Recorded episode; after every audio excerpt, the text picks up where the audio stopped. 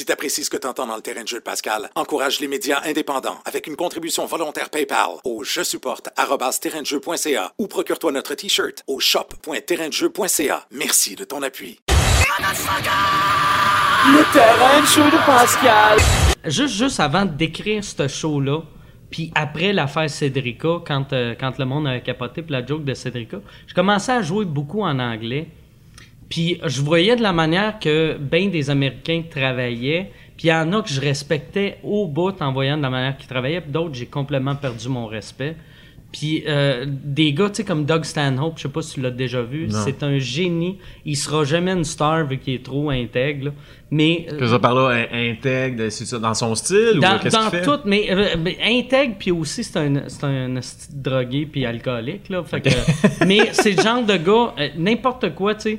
Euh, Quelqu'un, il dirait, regarde, si tu chantes, enlève juste ce gag-là, puis ton numéro, on va, on va le passer à HBO, puis tu vas avoir un chèque de 50 000. Lui, il touche pas. va faire fuck you, Chris, j'ai pas besoin d'argent, moi, je moi, je suis de même, puis bla. Fait que c'est super hot de voir un gars tu sais, qui, qui est prêt à être pauvre, mais que son art. Lui, lui de la manière qu'il travaille, là, c'est que pour qu'on le découvre après sa mort. Comme un espèce de Bill Hicks, que, tu sais, il était pauvre toute sa vie.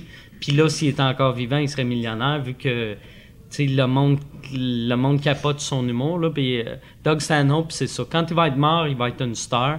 Puis là, il y a juste genre... euh, juste les, les, les punks, puis euh, genre euh, le monde qui, qui tripe sur l'humour euh, trash qu'ils connaissent. Mais ton background, il a l'air d'être vraiment américain. là. T'as- c'est- Ouais, ouais. C'est comme ça, t'as as comme grand- grandi en te faisant Ben, influencer par les comiques américains? Moi, moi, c'est pour ça que je fais de l'humour rêvé. C'est quand j'étais petit, euh, tous les humoristes que j'aimais, c'était les Américains. C'était les euh, genre. euh, euh, Eddie Murphy a été le premier, même si ça, c'est gênant à dire maintenant, vu qu'il a fait tellement de films de merde, mais en stand-up, il était écœurant.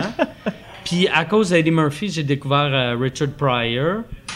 Puis à cause de Richard Pryor, j'ai découvert, euh, j'ai découvert plein de monde. J'ai euh, genre Sam Kinison, Andrew Dice Clay que personne ne respecte à cette heure, mais qui est hallucinant. Je l'ai vu en show l'année passée. Ah ouais? Il est encore bon. Cool.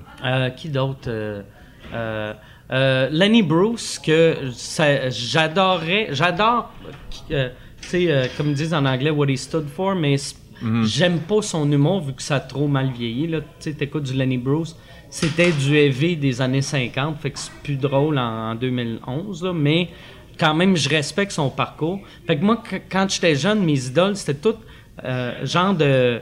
Les, le old school heavy américain. Puis là, tout le monde au Québec me disait ah, tu peux pas faire ça, tu peux pas faire ça, tu peux pas faire ça. Mais moi, c'est ça que j'aimais.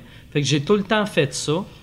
Et euh, mon dernier show, je, je, je faisais tout le temps ça, mais en, en adoucissant certaines affaires. Me disant, Ouais, mais c'est pas, Ah, je- pas pareil comme Aïssab, ce que tu fais là. Non, non. T'as t'as pas de personnage. Ouais. t'es- t'es- C'est carrément, c'est typiquement américain. Ouais, c'est toi-même ben, debout de la Ouais, le, le Aïssab, on dirait, j'ai fait une coupe de compromis en me disant, je vais vendre un peu plus. Puis ce show-là, j'ai vraiment fait, même on avait des meetings, mes producteurs disaient, ce gag-là, si tu gardes ce gag-là, euh, en enlevant ce joke-là, on peut te faire vendre 200 000 billets. Si tu gardes ce joke-là, on va être chanceux. Si on pogne 100 000, puis j'ai fait parfait, on garde la joke.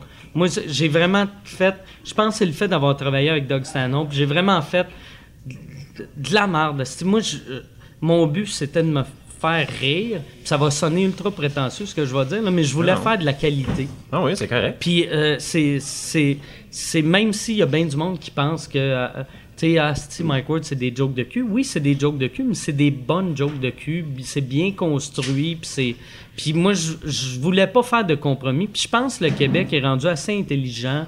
On a vu assez d'humour qu'on peu on a plus besoin de voir la marde qui nous faisait rire là 10 ans. Moi je pense euh, plus ça va aller, plus. euh, tu sais, ben même déjà, on le voit, tu sais, des gars comme les Denis Drolet, que moi je trouve hallucinant. V'là 10 ans, c'était tough en crise. Chaque fois que j'allais dans ma famille, ils disaient tout le temps Ah, si, j'aime pas ça, les Denis. Mais là, le monde a découvert le. Sauf que comparé à toi, c'est- complètement différent. Là. Non, c'est un autre monde, mais tu sais, eux autres, c'est le même genre d'affaires que. Ils, font quelque chose qui est un petit peu à côté du mainstream. Non, je comprends. Puis c'est devenu mainstream. Ils ont poussé, avec ils ont travaillé, puis à un moment donné, les, les gens se sont habitués. Mais penses-tu que les, les, les drôlets, s'ils vont au Canada anglais ou aux États-Unis, la culture humoristique est pas pareille, ils passent dans le beurre? Euh, je pense qu'il pourrait marcher parce que les, Euh, en Nouvelle-Zélande, en, Australie, en Angleterre, il y a beaucoup de monde absurde, surtout euh, genre Australie, Nouvelle-Zélande. Puis je pense qu'il pourrait marcher. Puis à New York aussi, euh, il y en a du... Mais en même temps, il, il irait chercher euh, 5% du public, mais 5% de 300 Parce millions. stage, j'en ai pas. Moi, j'en ai pas vu ben ben des, mettons, des, des, des, des groupes humoristiques on stage. Ben, là. il y a- À il y a- part Monty Python, je Ouais, vois il y a, il y a. Flight of the Concords, que c'est assez absurde.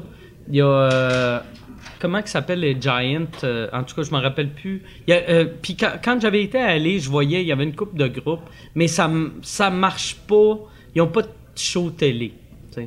Fait qu'on les connaît pas, mais. euh, je suis sûr, les Denis aux, aux États, s'ils parlaient anglais, ils feraient plus d'argent qu'ici, mais ça serait pas des stars, mais ils iraient chercher 5% du monde et, à cause d'Internet. Puis, Si ton background est américain, puis euh, t'es parfaitement bilingue, écoute, tu, tu- pousses vraiment pas plus ton, ton côté Euh, anglo. Tabarouette, il y a un gros Christine Marché là. Ouais, là. là, euh, ben, c'est- j'aime vivre au Québec. Puis depuis deux ans, deux, trois ans, j'ai commencé à plus pousser en anglais, mais je veux pas pousser, pousser. Comme l'année passée, j'ai headliné à- au Comedy Store à LA. Ça, c'était hallucinant. Quand je suis arrivé, j'avais mon nom sur la marquise. Puis en gag, j'avais dit au gars qui venait me chercher, j'avais fait Hey, euh, j'espère aussi qu'ils ont pris la peine de mettre mon nom sur la marquise? Puis je riais, je riais, puis on arrive. Puis là, c'est marqué Main Room Tonight, Mike Ward. Puis là, je capotais. Puis le, le, le, boss du, Comedy Store, pas le, propriétaire, mais euh, parce que les propriétaires, c'est Paul Shore puis son frère, mais euh, puis ils sont en chicane, ils sont jamais là, mais le gérant, lui, il a vraiment aimé ce que je faisais, vu que euh, les Américains, on dirait ils prennent moins de risques qu'ils prenaient. Là, ils commencent à avoir du EV, mais ils prennent un peu moins de risques, puis c'est pas des, des storytellers, ils comptent pas d'histoire. Puis moi, vu que c'est un petit peu des histoires, puis c'est EV, c'est un petit peu comme, mettons, qu'est-ce que Richard Pryor faisait dans Ah le ouais. temps. C'est un peu en- en- ancien temps, mais dans le bon sens de l'ancien temps, là, tu sais. C'est ancien temps sans être ridicule. Puis le, le gars du, du Comedy Store, il aimait bien ça, puis il m'a demandé de devenir un regular. Mais là, devenir un regular, je me disais, OK, euh, être regular là-bas, ça paye pas. Puis je suis devenu une poule de luxe. Fait que là, j'ai fait, je deviens-tu regular, mais je vis euh, trois semaines aux États, je reviens une semaine euh, faire des shows au Québec, ou comment je fais. Puis là, j'ai décidé, je vais juste, je fais plus de shows en français, mais mettons une fois par mois, je m'en vais faire des affaires aux États pour le trip. T'as pas pensé que peut-être être là euh, sur une base régulière, à un moment donné, t'as un gars, je sais pas de CBS ou NBC qui passe et te trouve bon, puis il dit viens on faire un bout de chez Conan comme, ou comme vois-tu, en restant au Québec, cet été, je vais faire mon, mon one-man show à Just for Laughs, un soir à, à, à Montréal, puis un soir à Toronto. Puis il y a les Headhunters de Los Angeles qui sont supposés venir. Mais moi, moi euh, même si, mettons, ils m'offrent quelque chose de big, big, j'irai pas vivre là-bas. Mais j'aime ça. J'aime, moi, je les aime, les Américains. J'aime, j'aimerais ça y aller, mettons, une fois de temps en temps. Moi, dans un monde idéal, là, je serais là. Je ferais deux semaines de show aux États, deux semaines au Québec. Puis, euh, Fait que ton, ton attachement à ta localité est comme presque plus important au boom de ta carrière. oui, là? oui, non, non, oui. Moi, euh, Tant que ça? Oui, oui. Moi, Ah, mon, euh, tu sais, j'ai été élevé en anglais dans la ville de Québec. Puis du côté de mon, mon père, euh, du côté anglophone, ça fait plus d'années qu'on est au Québec que du côté de ma mère qui était francophone. Fait que, tu sais, mon père, ils ont été asti, 300 ans dans le même village.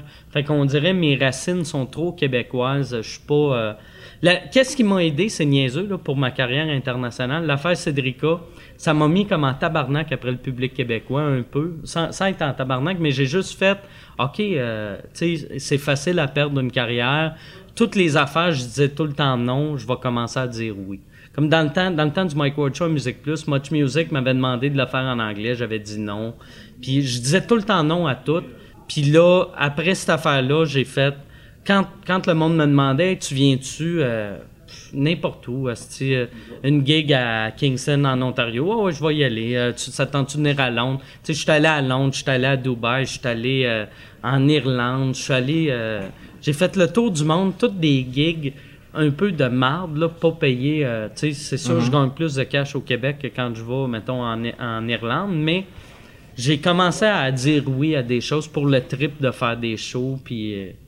Ça, ça te tente pas, ça, le côté prude euh, francophone euh, au Québec, euh, le fait de petits Christy de village, que deux, trois têtes qui contrôlent tout, plusieurs mondes qui, se promènent avec un une scène entre les deux fesses, la, la- la- la limite de, la, la création. Ouais, moi, mais- ça me frustre, là. Pas pour rien que je suis la- sur la Ouais. radio satellite, là. Mais ça, ça me fait chier, mais les Américains sont rendus quasiment pires que les Québécois.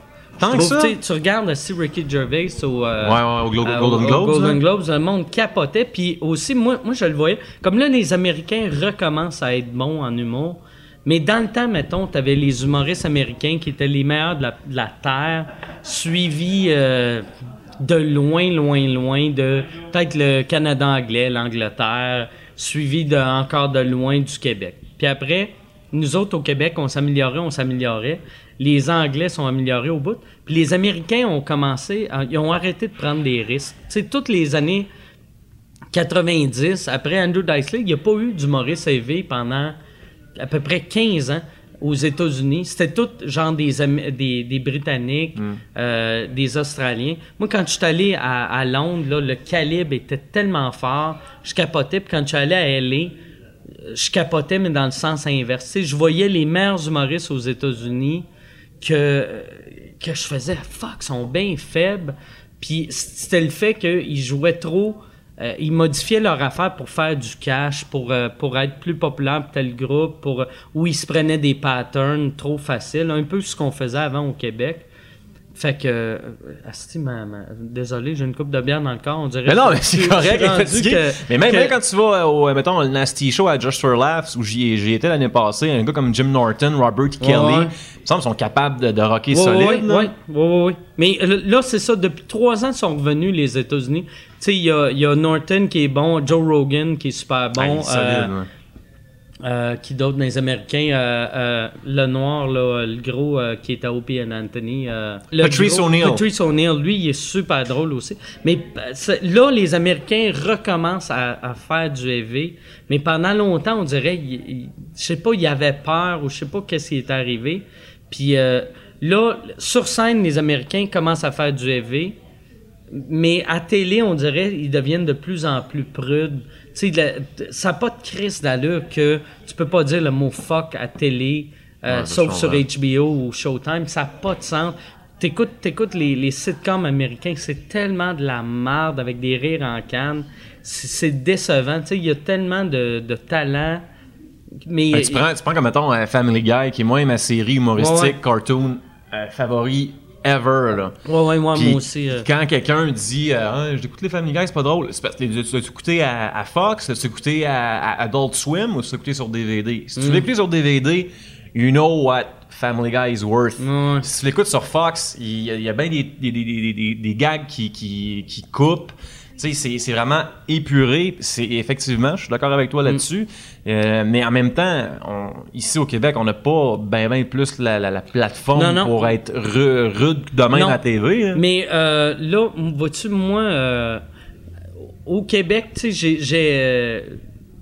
moi, je je fais mes affaires à ma manière. J'ai pas une carrière, tu sais, puis j'aurais jamais une carrière à la Martin Matt, Louis-José Hood, vu que je choque certaines personnes, mais moi, j'aime ça.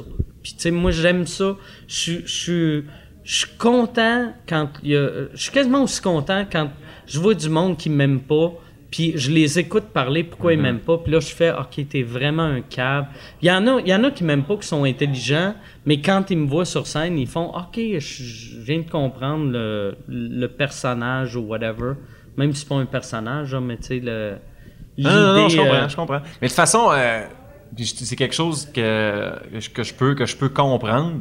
Parce que euh, quand on a une personnalité alternative, je- puis je pense pas qu'on. Je pense qu'on est né de même. Mm. Anyway, euh, j'essaierais de faire de la radio mainstream, puis je serais juste soit pas bon, soit fauné, ou je serais pas moi-même. Mm. Fait que si tu veux être toi-même, si tu veux être efficace, je pense en premier, il faut que tu sois toi-même.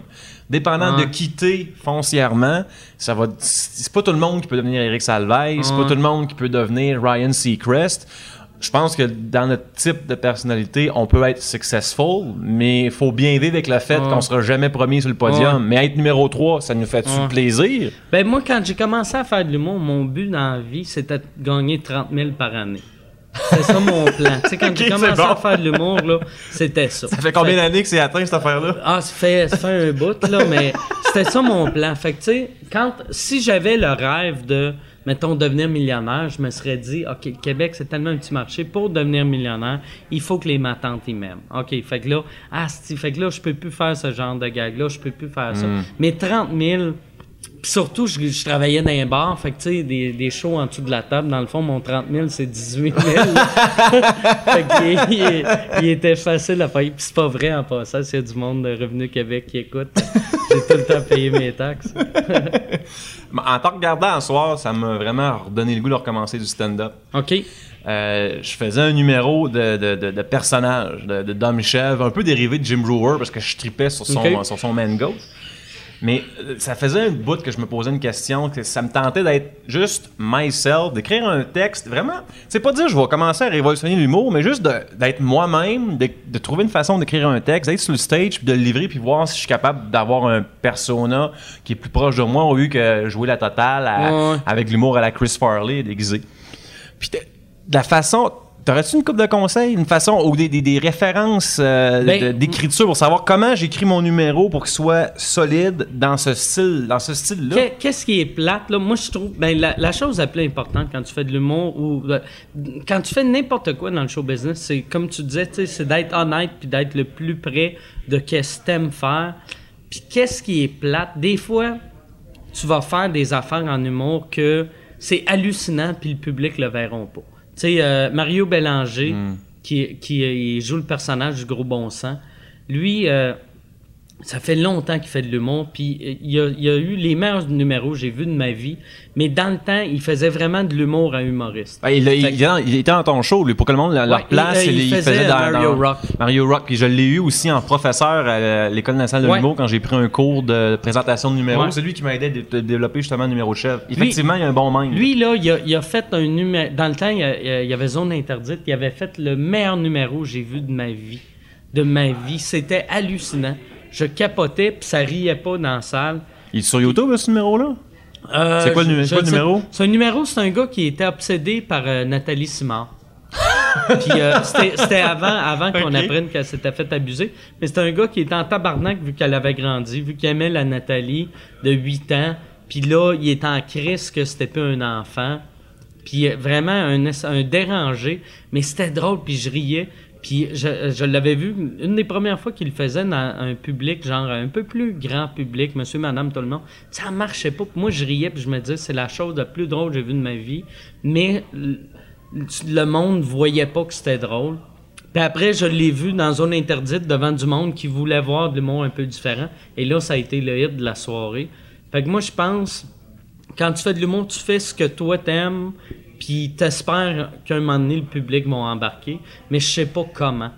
Moi, j'ai été vraiment chanceux que, genre d'humour je fais, le, le public a, a- a- a compris ou embarqué ou, ou ri- en tout cas, il y, a du monde qui me trouve drôle, là, mais je sais pas pourquoi, je sais pas comment. Parce qu'il y en a souvent qui écrivent by the playbook. C'est comme, euh, là, je suis rendu à ma quatrième ligne, telle Ouais. fonte, euh, ça fait telle minute de texte. Là, j'ai pas de punch, faut que je mette de quoi. Mais, tu sais, v'là, v'là 10 ans au Québec, des, de la formule, là, faire des, des règles de 3 puis des set, Ouais, ouais. setup premise punch, ça marchait au bout. Puis là, à cette heure, t'es bien mieux. euh, tu sais, tu regardes un gars comme André Sauvé, que tu lis ses textes, il n'y a pas un gag dans tout son show.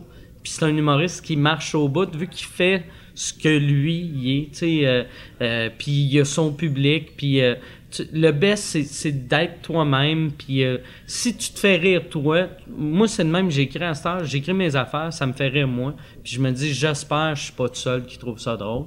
Puis, tu sais, moi, ça m'a vraiment surpris. Ce show-là, pour de vrai, ça sonne comme un, quasiment une phrase de marketing, mais on, je, je, en l'écrivant, je, je savais pas si le monde allait embarquer, mais moi, ça me faisait rire. Je trouvais ça drôle en crise, puis on continuait, on continuait, puis finalement, ça a marché. Fait que dans le fond, si tu ton show, t'es vraiment, t'es vraiment plus toi, ton, Ouais, ouais, ton produit, mikeward.com, c'est pas mal plus celui-là? Ça, c'est euh, euh, le. le euh, dans le temps que j'ai commencé, commencé, été exactement comme je suis là. J'avais des jokes de cul, puis un, peu de contenu, puis un peu de critique sociale. Puis en 93, le, monde était tellement innocent. Il y avait une fille dans le temps, juste pour que moi, vu que j'étais bien élevé, je m'étais dit, je parlerai jamais de cul. Parce que le monde, si je parle de cul, ils vont, euh, ils vont capoter. Fait que je parlais jamais de cul, mais j'étais élevé puis j'étais baveux. Puis il y avait une fille de Juste pour qui m'a- qui m'avait dit à un moment donné, toi, Asti, tout le temps des jokes de cul, blablabla. Puis là, je me disais, Asti, si elle était pèse de même, puis elle travaille à Juste pour rire, puis c'était elle qui décidait les gars-là dans le temps. Euh, euh, je me dis, si elle, elle comprend pas le, deuxième degré, ça veut dire qu'il y a personne qui le comprend. J'ai fait, pourquoi je me retiens de faire des jokes de cul? Fuck off, Asti. Si tu trouves que je fais des jokes de cul, là, check-moi bien. Puis là, pendant cinq ans, j'ai écrit que des jokes de cul. Puis plus ça allait, plus j'étais élevé. C'était juste des jokes de cul, juste pour montrer à des épaisses de même la différence entre une joke de cul puis, mettons, euh, euh, un, numéro qui a pas rapport avec le cul, mais qui est élevé pareil. Puis là, j'ai j'ai fait que du cul. Avec Aïssab, j'ai fait, OK, je vais revenir comme j'étais avant, moitié cul, moitié, euh, moitié numéro euh, plus normal. Mais j'ai été trop clean. Euh, j'ai eu, j'ai été conseillé par du monde. euh, j'ai été mal conseillé, dans le fond. Le monde qui me disait, ouais, telle affaire, ton public... euh, public aimera pas ça, ça fait ça de même, vendre des tickets. Puis à la place de faire fuck you, je vais faire ce que je veux. J'ai écouté du, le monde, vu que je me disais, ah, si, ils connaissent ça, il a fait longtemps, ils travaillent là-dedans. Puis là, avec ce show- show-là, j'ai vraiment fait.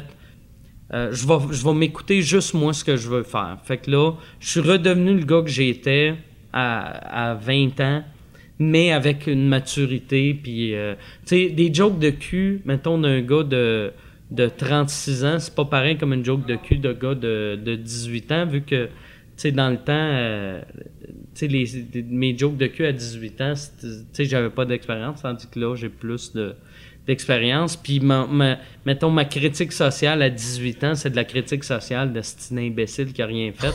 Tandis que là, c'est de la critique sociale de gars que, tu sais, je suis pas un génie, mais j'ai fait pas mal d'affaires. Puis, c'est c'est de critique sociale de- de- d'imbécile qui a fait pas mal d'affaires.